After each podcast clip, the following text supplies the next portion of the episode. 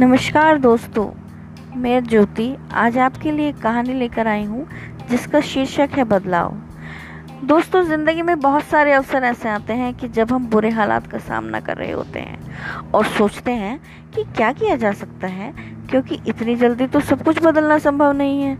और क्या पता मेरा ये छोटा सा बदलाव कुछ क्रांति लेकर आएगा या नहीं, लेकिन मैं आपको बता दूँ, हर चीज़ या बदलाव की शुरुआत बहुत ही बुनियादी ढंग से होती है। कई बार तो सफलता बस हमसे दो ही कदम दूर होती है और हम हार मान लेते हैं, जबकि अपनी क्षमताओं पर भरोसा रखकर किया जाने वाला कोई भी बदलाव छोटा नहीं होता और वो हमारी ज़िंदगी में एक नींव का पत्थर भी साबित हो सकता है। चलिए, मैं आपको एक कहानी सुनाती हूँ, जिसका जिसके द्वारा समझने में आपको आसानी होगी कि छोटा सा बदलाव किस कदर महत्वपूर्ण है। कहानी शुरू करते हैं। एक लड़का सुबह सुबह दौड़ने जाया करता था। आते जाते वो एक बूढ़ी महिला को देखता था। वो बूढ़ी महिला तालाब के किनारे छोटे छोटे कछुओं की पीठ को साफ़ किया करते थे। एक दिन उसने इसके पीछे का कारण कारण जानने की सोची। वो लड़का महिला के पास गया और उनका अभिवादन करके बोला, नमस्ते आंटी, मैं आपको हमेशा इन कछुओं की पीठ को साफ़ करते हुए देखता हूँ। आप ऐसा किस वजह से करते हो?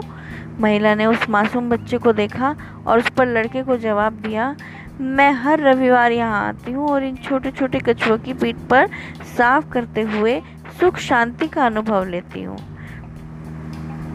क्योंकि इनकी पीठ पर जो कवच होता है ना, उस पर कचरा जमा हो जाने की वजह से इनकी गर्मी पैदा करने की क्षमता कम हो जाती है। इसलिए कछुए तैरने में मुश्किल का सामना करते हैं। कुछ समय बाद तक अगर ऐसा ही रहे तो ये कवच भी कमज़ोर हो जाते हैं और इसलिए कवच को मैं साफ़ कर देती हूँ। ये सुनकर लड़का बड़ा हैरान था। उसने फिर जाना पहचाना सा एक सवाल किया, बोला, बेशक आप बहुत अच्छा काम कर रहे हैं, लेकिन फिर भी आंटी एक बात सोचिए कि इन जैसे कितने कछुए हैं जो इससे भी बुरी हालात में हैं? जबकि आप सभी के लिए ये नहीं कर सकते हो। तो उनका क्या? क्योंकि आपके अकेले बदलने से तो कोई बदलाव नहीं आएगा ना?